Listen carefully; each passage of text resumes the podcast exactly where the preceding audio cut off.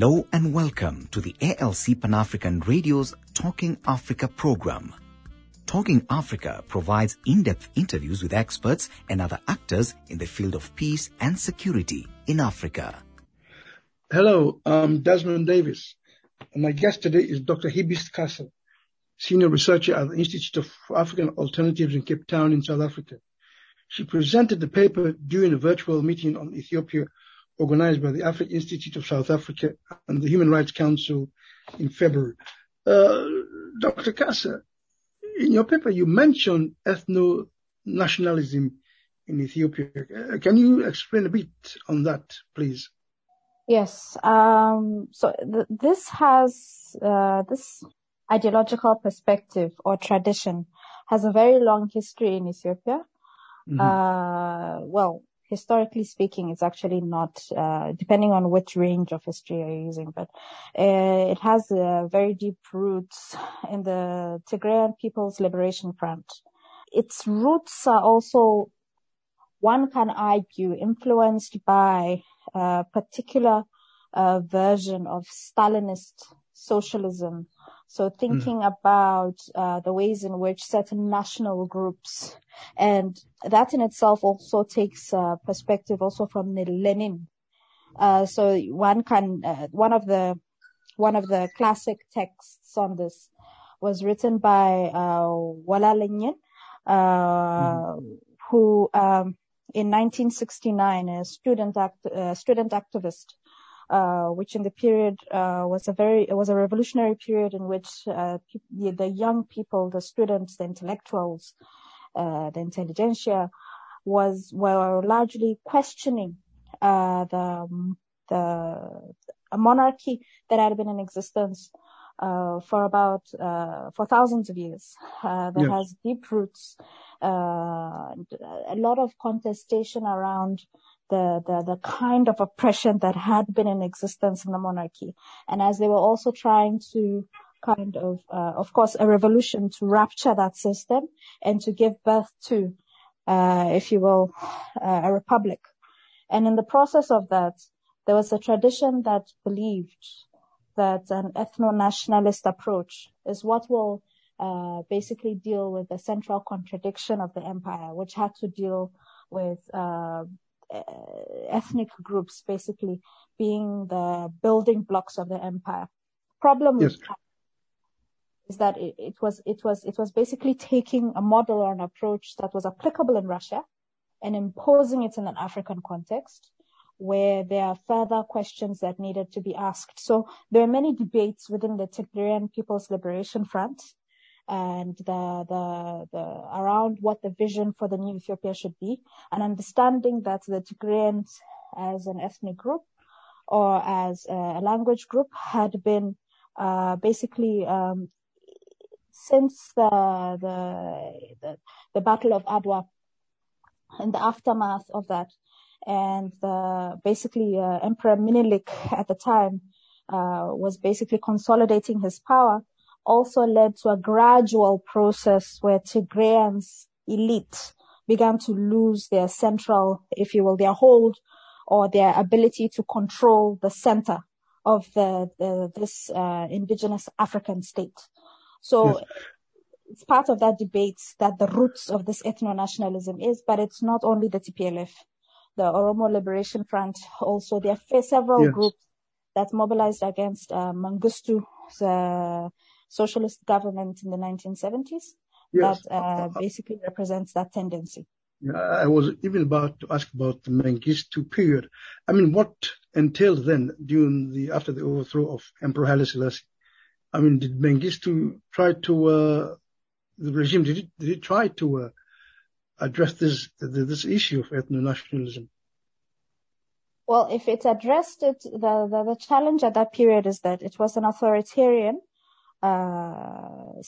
military government uh, that in its birth, it's in its foundation, also was a product of basically smashing the intelligentsia at the time who were uh, Marxist Leninist young uh, scholars and uh, in, cut across the wide sections of society. Teachers were organized across the country in particular organizations, uh, at the time referred to as EHAPA. There was a smaller group referred to as MEISON. And uh, these groups had basically different strategies to deal with the military government. So what the military government did at the time was smashing these groups that largely had a nationalist vision. So at that time, there was mm-hmm. a consensus yes. In society around a nationalist vision, but you still had these different groups that debated what the new society is supposed to be. So as an authoritarian government that effectively smashed the opposition uh, to it, uh, there were different mobilizations across the country. And uh, what was significant in the ranks of the Tigrayan People's Liberation Front at that stage was that they were also thinking through these questions. There were no clear-cut responses, but the ethno-nationalist, uh, ethno-nationalist tradition itself was still based within that, uh, within the structure of the TPLF. And over time, they won the debate. And that long-term consequences for Ethiopia's future trajectory. Yeah, but the TPLF, the Tigrayan People's Liberation Front, was at the forefront really of the uh, the uh, transition period that uh, after the overthrow of the Derg. And I think you said in your paper in Cape Town that uh, they established an ethno-nationalist driven constitution. I mean, the uh, TPLF. Uh, is that the reason why this new regime of President Abiy decided to move into Tigray to, to at least change the whole concept of this ethno-nationalist constitution that was established under the auspices of the TPLF? So um, there, there, there, there, there are two aspects to this. In the first phase, in 1991, the nature of the transition was a very fraught process. Um, and mm. I think that uh, in the, those who were present in that period uh, would recognize that the there had been a process of negotiation with the then government of uh, the the Derg, and uh, there, there, there was the United States played a key role in this. Now the TPLF had the, the this version, this ethno-nationalist uh, based uh, TPLF version of TPLF had backing of the United States, and mm-hmm. they played a key role in ensuring that the TPLF did come at the forefront and be able to basically establish itself as the dominant force uh, through the negotiation period that the U.S. was playing a key role in. Uh, Ambassador Herman Cohen uh, in particular played a, an important role in that process. And it's well known that uh, while an agreement with the Derg had been made for a truce, uh, without a single shot being fired, TPLF could literally just march in into Addis Ababa, as was put by a BBC report at the time, like an invading army uh, and therefore entering into the capital. And at the time, the people were very vocal that they were against the Derg regime, but they were not for this kind of, if you will, uh, entry of a military force. They wanted a democratic society to be born and not have this sense of outsiders coming in to dominate the process. So that was the nature of the transition. But there's a two parts yes. of this question. The second part is what happens in Tigray we wouldn't be able to understand what happened in Tigray uh, without understanding what the last 27 years have been uh, for Ethiopia. Mm-hmm. Uh, so this TPLF yeah. dominated coalition had basically set up a very uh, uh, an authoritarian regime still. So there's consistency throughout Ethiopia's history from the empire to date. We've had authoritarian regimes in place. Mm-hmm. And so now yes. with the TPLF um, losing its control of the center, it recreated this condition that they uh, were drawing on their long history also of the empire and their own critiques of that. Uh, and uh, for them losing the power at the center is what they read it as. And as Abiy coming in from the Oromo uh, People's uh, yes. Democratic Party, then would then uh, basically be setting himself up as a counterpower. What he's done is that he's moved on to set up the to to to, to basically dissolve the previous co- coalition that was based on ethnicities and forming the Prosperity Party. And yes, according but, to their rhetoric, it's not based on yes. ethnicity. And then the TPLF itself refuses to be part of that, and then basically returns to Tigray and uh, says that they are not going to have a part with this. uh, but at the same time separating themselves from the government and also creating their own autonomy, if you will, reasserting that and even holding elections without, uh, even when the, there's been a decision by the federal government to postpone elections, which will now be held later this year. So what TPLF actually did and what triggered the war was an attack on November 4th, which was preemptive, offensive uh, attack by the TPLF, which they've described as a lightning strike, in which they slaughtered the, the, Ethiopian uh, defense forces who were engaged in collaborative work with them. So their own colleagues literally mm. slipped in in the dead of night and slaughtered them. Generals were slaughtered, ordinary soldiers were slaughtered. They took in prisoners and slowly killed them. They ran over them with vehicles. They, they tortured people to death. So when we had all of this scale of assault, it is an attack mm. on the federal government. So it is a declaration of war. In any society would be regarded as a de- declaration of war, which is well, what the Ethiopian government responded to. Yeah, that's that's the point. But how come uh, the TPLF or in Tigray was allowed to have its own independent army in, in, in a unified state? I mean, that's that's the problem. Why why would the TPLF have, has its own independent army that would then attack the national army? Yes, that's an important question. But everything that we're seeing today is the legacy of what the TPLF had itself set up. So all mm-hmm. the provinces in Ethiopia, all the regions in Ethiopia have their own standing armies. There are ethnic militias across mm-hmm. the country.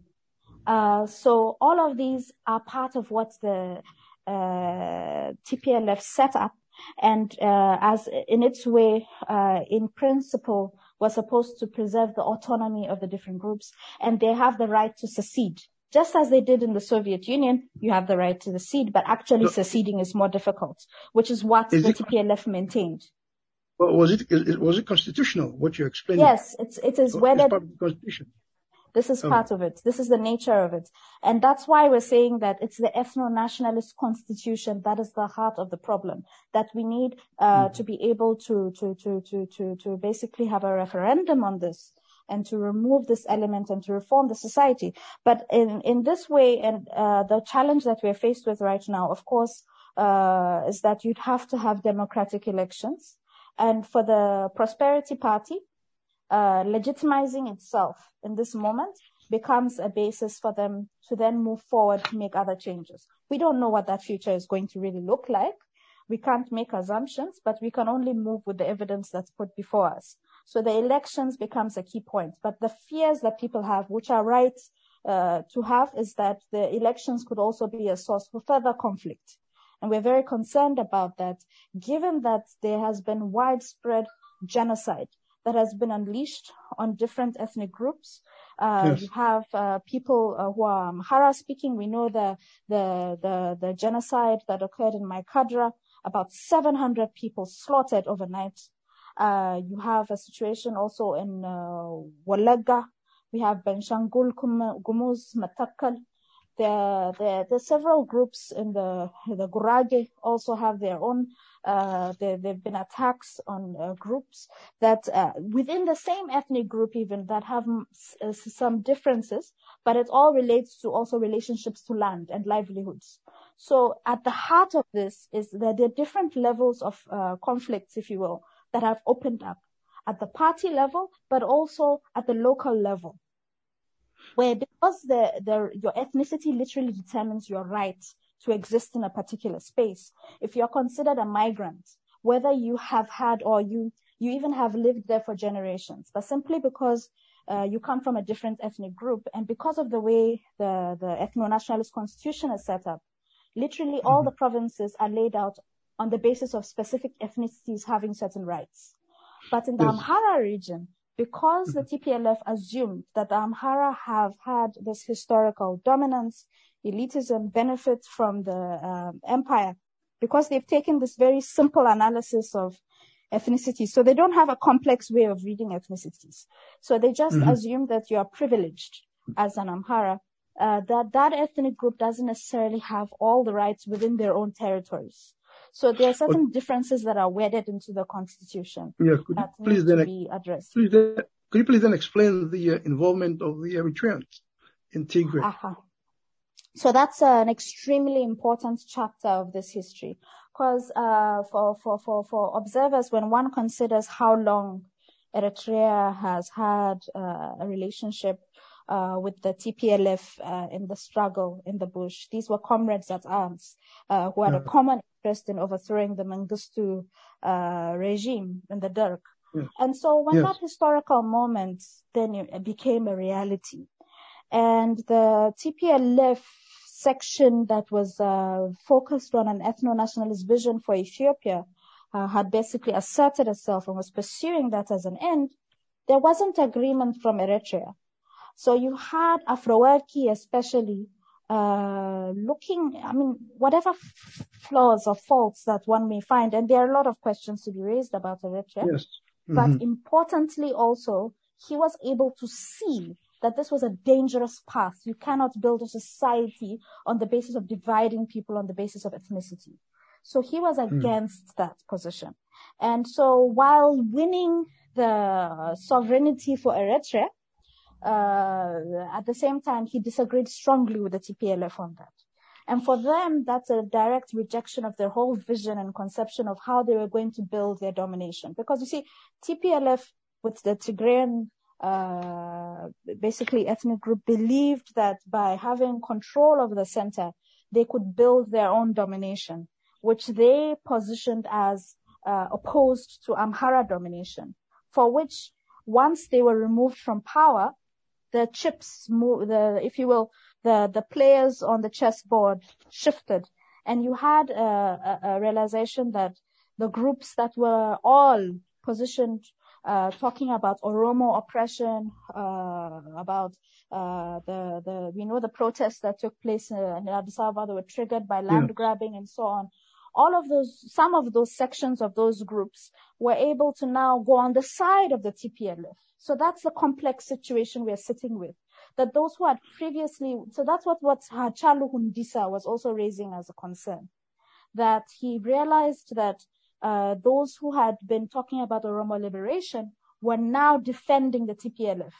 And some would argue that it's because Hachalu Hundisa, the uh, uh, icon and um, uh, musician, whose death then led to a series of also uh, instabilities in Ethiopia and widespread protests, himself became a target because he was critical of everyone, including the Oromo uh, yes. liberation movement itself. Yes, with the war which started on November 4, do you see any contradictions between Prime Minister Abiy getting a, a, Nobel Peace Prize and then starting a war in which uh, Ethiopian forces have been accused of war crimes? Yes. So that's a very, uh, it's an interesting question because you see, what, what is the responsibility of African leaders? What is the responsibility of uh, heads of state? Ultimately, their first response always has to be, their priority has to be uh, to defend the sovereignty of their, their own countries yes. and their priorities for Africa, Africa first. So if we believe this as being a, a guiding principle, we must also uh, understand that uh, in as much as one may receive international accolades, uh, ultimately you should be held accountable to your own people. And in that yes. sense, when those killings on November 4 happened, and you had the slaughter and you had the reports slowly coming in, and we had the admission from the TPLF spokesperson himself on television saying it was a lightning strike. We felt we were on attack, and so we felt we had to take an action. Um, the night before they launched their assault on the the, the, mm-hmm. the military, they actually received uh, funds from the central government. So the central government yes. in, in Addis Ababa had not expected.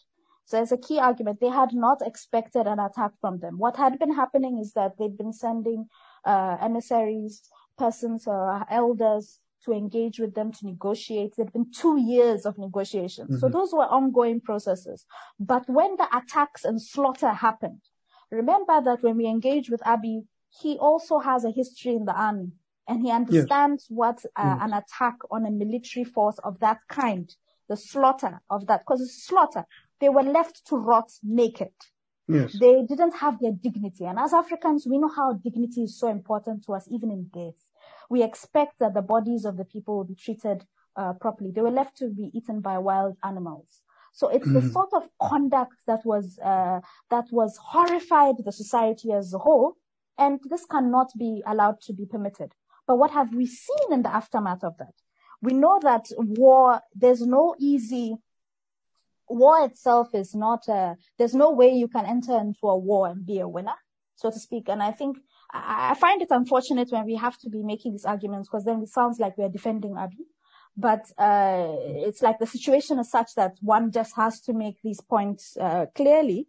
Um, when the troops, when when the troops were sent out into war, we knew that uh, it was going to be a serious challenge in terms of accountability a serious yes. challenge in terms of discipline. Uh, so this is what they are faced with in this current moment. And there have been very grievous reports about uh, rape uh, and looting. And uh, we also know about the massacres that have been ongoing. But Committed those, by whom? Committed that by... is the question. That is the question. So, for instance, what we appreciate, what at least I appreciate, is that the human rights um, the, the, the, the, the Women's Ministry, the Attorney yeah. General, and the Human, uh, Human Rights Commission in Ethiopia have been conducting investigations. And they've also opened up now to the United Nations uh, Human Rights Commission. Uh, so they, they, they, they, they are sending, uh, the, the, the, the, the, to, gather evidence.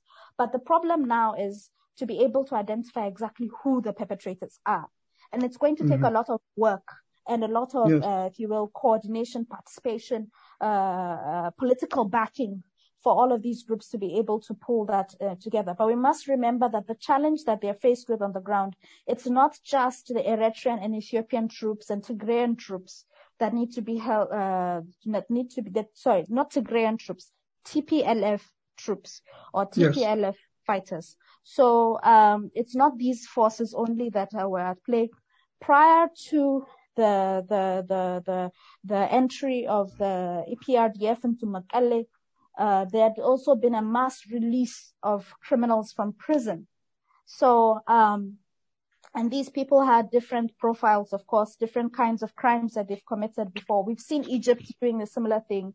Mubarak did the same thing during the yes. revolution to cause chaos. They unleashed, uh, uh, they opened their prisons and, and just uh, let out a lot of, uh, just um, let out a significant number of uh, uh, people who had been convicted of crimes of various kinds. Mm-hmm. So right. when we are seeing all these terrible things happening, uh, we cannot assume that it's only coming from that element. And we need to be able to reestablish that kind of uh, accountability processes, investigations.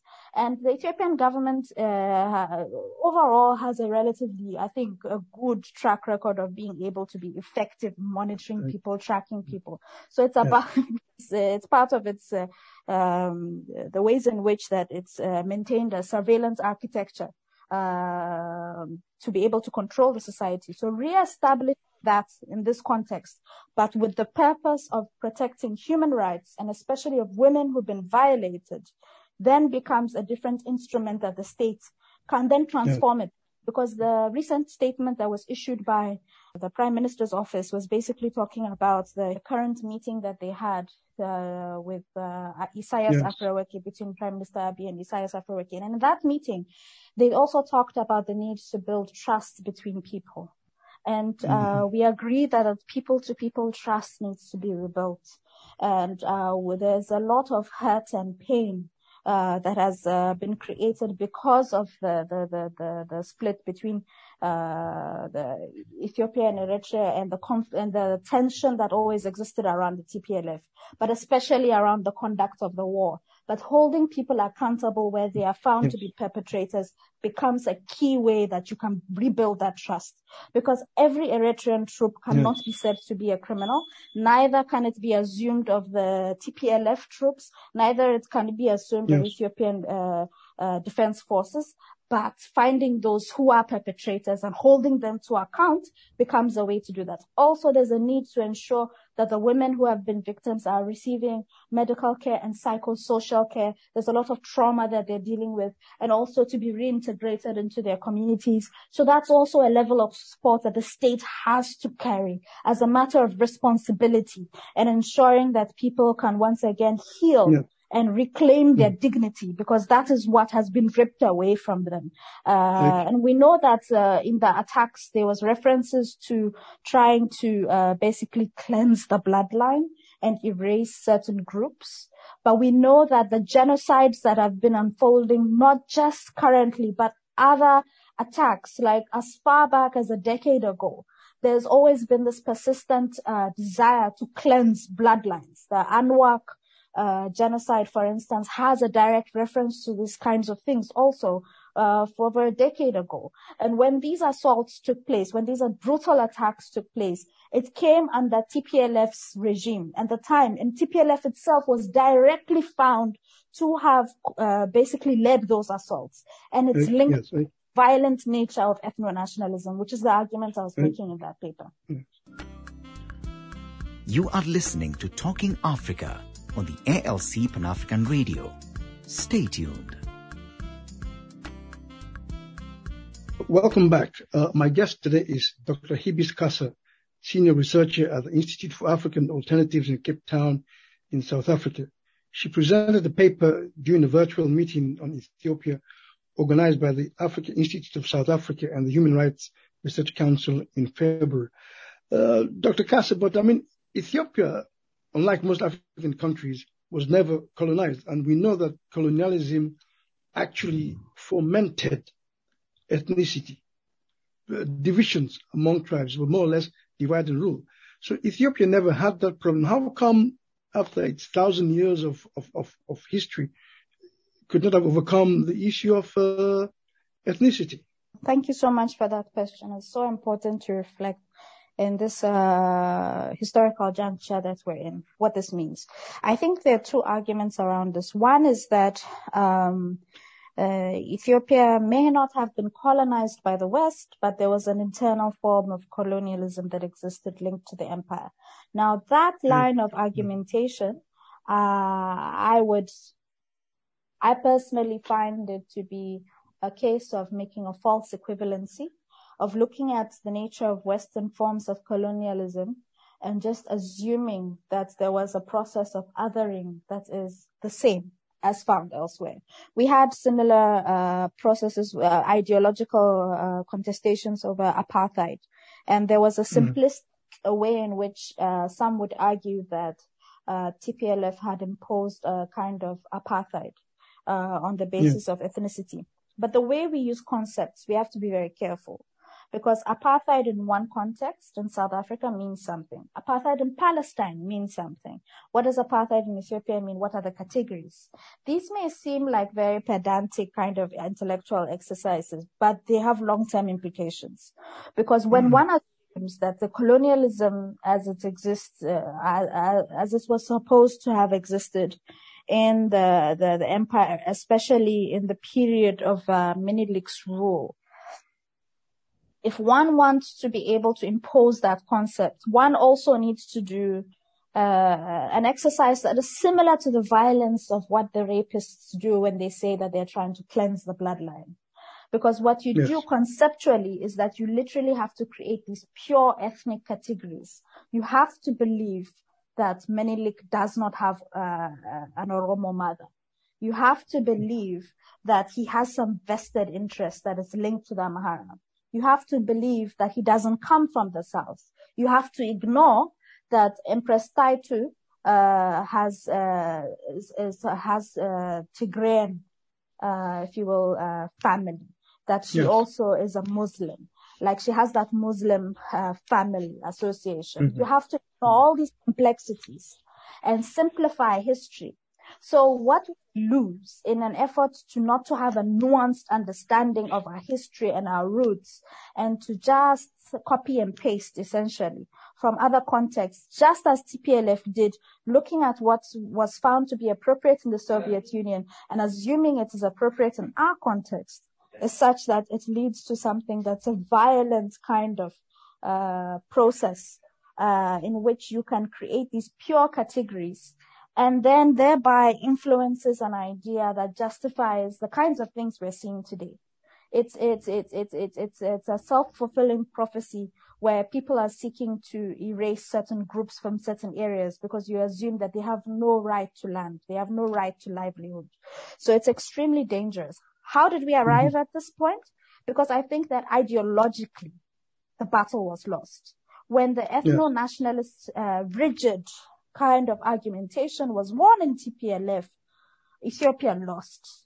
Uh, yeah. historically. And I think that um, the groups that, for instance, the, the, the, if you will, the tendencies within TPLF that rather would ask the question, what is the place of Tigrayans within a democratic and free Ethiopia? What is the vision of a free and equitable society for all in which Tigray, Tigrayans also have a place? And they are like trying to question and debate that. The more nuanced or moderate elements, uh, the, the, the fact that they lost their argument within TPLF was the great loss of Ethiopia. Yes and the ways in which that it's also been appropriated in other groups, other um, ethno-nationalist formations that also seek to make this, who build their argument from a similar place, then have yes. allies that. And for all of that, the roots actually is colonial. So uh, an argument that Professor Mammo Muchie, for instance, would make is that he draws yes. Uh, uh, an understanding of how um, the the the Italians had uh, certain categories that they had laid out uh, to yeah. analyze the Ethiopian situation or to be able to do their mapping of who the key actors are and also to organize the society on the basis of that. And they used ethnicity.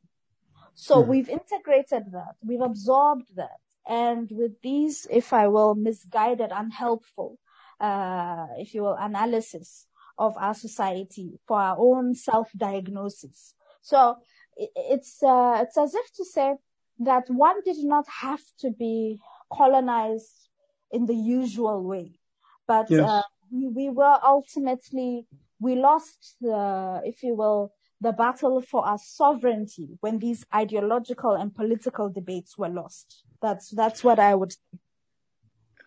Yes, you, did say in your paper that uh, what's happening now in Ethiopia uh, is uh, an example of problems faced with forging the social contract in Africa. Uh, can you give examples of countries that have, or African countries that have similar problems, apart from the basic ethnic rivalry? Because I think the one, the ethno nationalism in, in, in Ethiopia, I think is very deep seated, which I don't think we have in other African countries? Um, when we think about it in other African countries and we think of the social contract and the ways in which that has been, um, I mean, one would have to historicize it because the immediate post-independence period was one that we like yeah. to idolize because in that moment yes.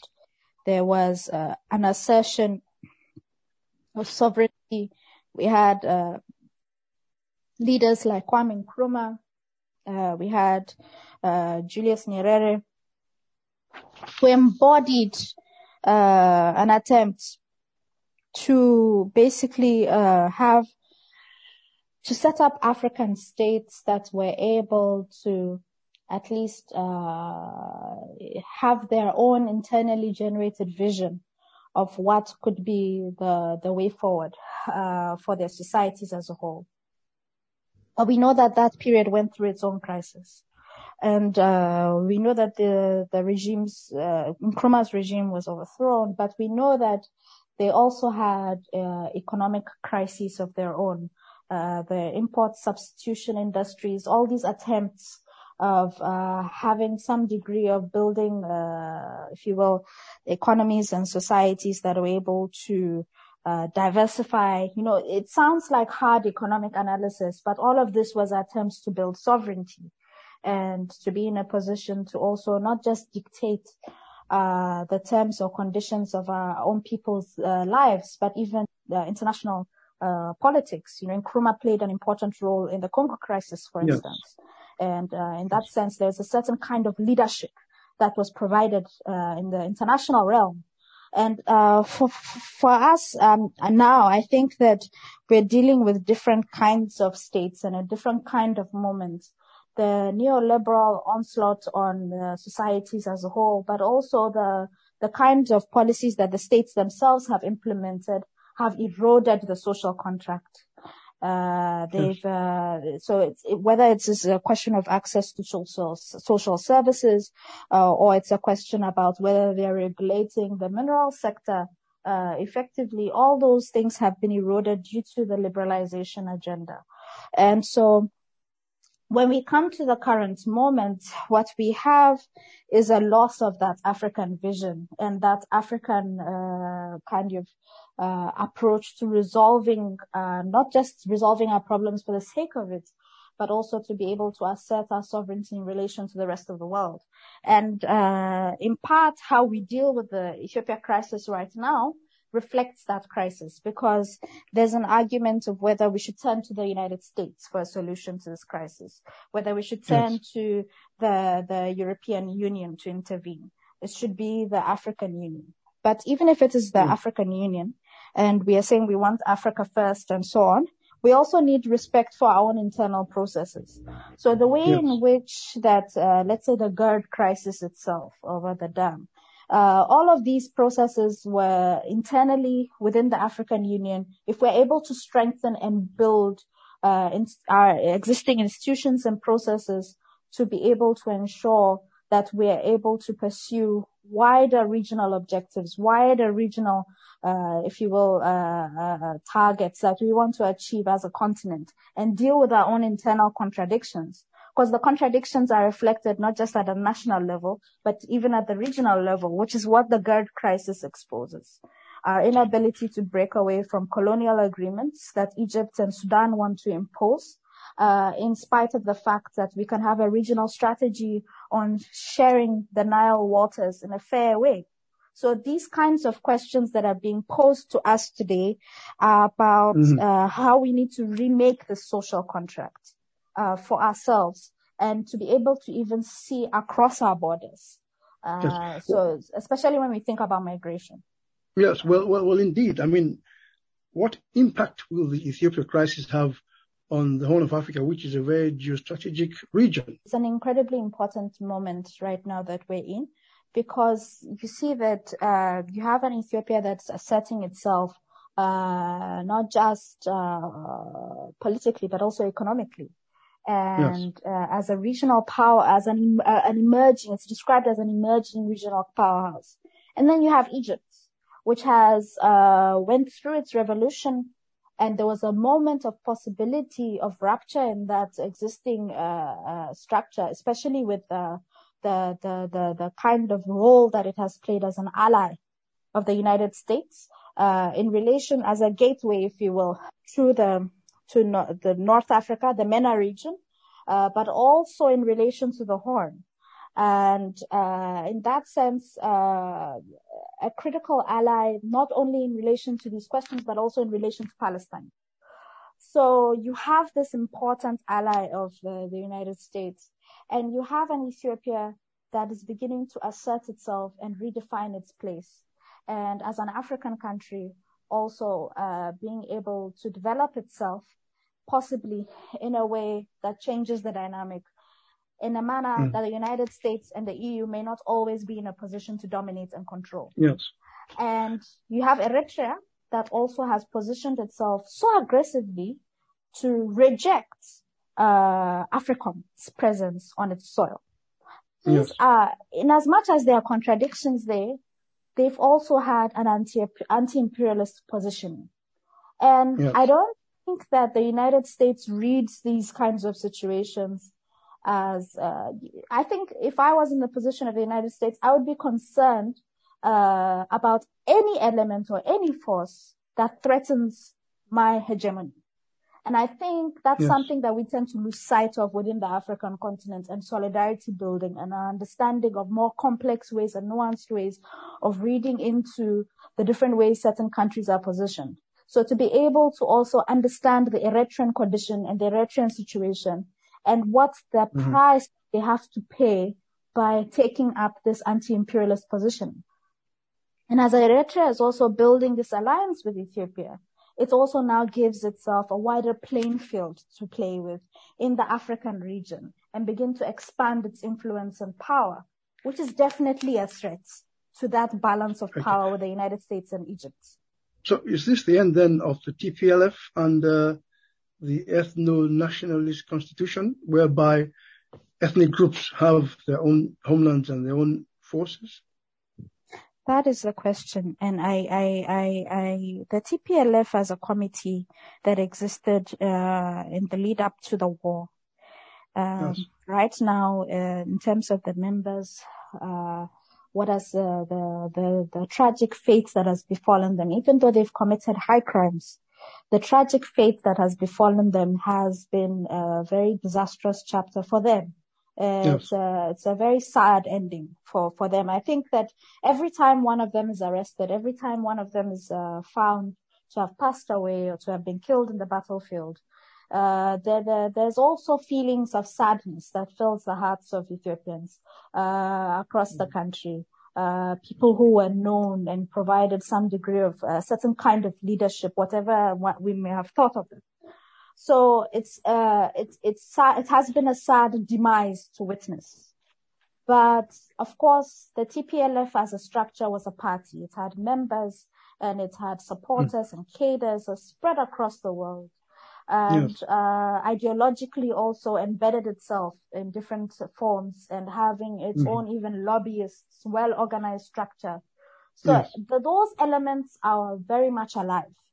Mm-hmm. Uh, and uh, there's always a possibility of it being reconfigured. But at the same time, you also have other groups uh, that are very much active. So the where I described Mai Kadra um, genocide, we know that uh, there's uh, the there's been evidence uh, that the TPLF and its militia were directly involved in the slaughter of 700 yes. people. We know that. Mm-hmm. But in other parts of the country, you have other forces. Uh, the Oromo sections, extremist sections of the Oromo Liberation Front, uh, are being raised up as uh, potentially the ones who've committed crimes, uh, mm-hmm. and continuing to commit genocide. Uh, especially in Benishangul Gumuz, where the GERD, the GERD is also in that area. So the, the, these, there are different ways in which these different conflicts are also mixing in. And, and, also amplifying the, the, crisis in the country as a whole. So uh, the killings that have been taking place in these areas have raised concerns. We do need investigations. There have been arrests. The government has conducted arrests and all of that. Uh, even in some cases of officials themselves, government officials themselves. Yet the killings mm. continue and they are so well coordinated that when the uh, EPRDF forces uh, uh, move out of a particular area, you realize that killings will then take place. So they are either yes. coordinating, they're either informants, or they're able to mob- they are able to monitor the go- the government forces so well. We don't know exactly how these things are unfolding, but we do need accountability on the ground. The cost of uh, actually pursuing this aggressively is something we need to see from the central government. And uh, to be able to do this is one level. That's one level where the ethno-nationalist groups are actually committing crimes on the ground. But on an ideological level, uh, what we have is a federalist mm. system that's also linked to ethnicities. You can still have federalism without the ethnic element uh, to it. So essentially redesigning the state as a whole, rebuilding it uh, from the from the bottom up. But to be able to do so uh, requires that the, the, the, the, it's very hard to tell because there are, there are so many, the TPLF has had 27 years plus to be able to uh, yes. basically build constituencies in various platforms and spaces. So it will be very difficult to end the ethno-nationalist period or to see its ending. But what we can have is a process where we can transition our society. And, and the first step has to be definitely stopping the genocide, you know, uh, yes. and stop criminalizing migration itself. Any Ethiopian should have the right to live anywhere in the country. There's no yes. need for one to have to come from a particular ethnic group before you can have rights in a particular area, before you can have the yes. right to vote, before you can have the right to exist, to have pursue a livelihood. That's wrong. There's no way you can build a society that way. It's irrational. Um, so that's something that needs to be dealt with. Uh, uh, so, but it requires, it's, it's in, look, it's an incredibly difficult period for anyone to be in government right now. So, mm-hmm. uh, and as much as we are, there's a need to be critical of the current regime and being critical is also part of building an active and engaged civil society. It's not mm-hmm. necessarily because we have had authoritarian regimes. We tend to have this uh, culture of being critical means we're rejecting altogether. Uh, yeah. and not being able to understand that one can also have nuanced ways of engaging with the state and it doesn't necessarily mean you're a supporter you know so we need to be able it will take time to build that kind of society that can mm-hmm. then see itself growing out of this ethno-nationalism because we do need mm. to have a critique of it and we do need to yes. be able to uh, build alternative visions to this and i think what has been mm-hmm. missing all along is that we keep looking at this from above we keep thinking about what is Abiy doing? What is the PP doing? What are these big government officials doing? But when we begin to build an active and engaged civil society, when we finally have that space to breathe, we can be able to then have alternative visions that we can then uh, build a sense of common identity and uh, different also uh, interests that we can pursue. Uh, so, uh, but with an overall objective to build an egalitarian society. And that can't be too much to ask for. Dr. Hibis Kassa, senior researcher at the Institute of African Alternatives in Cape Town, South Africa. Thank you very much. Thank you for listening to Talking Africa and ALC Pan African Radio. For these and other programs, please visit our website at alcpanafricanradio.com. You can also follow us on Twitter at Radio ALC and on Facebook at African Leadership Center. For feedback on this and other programs, please send an email to info at africanradio.com.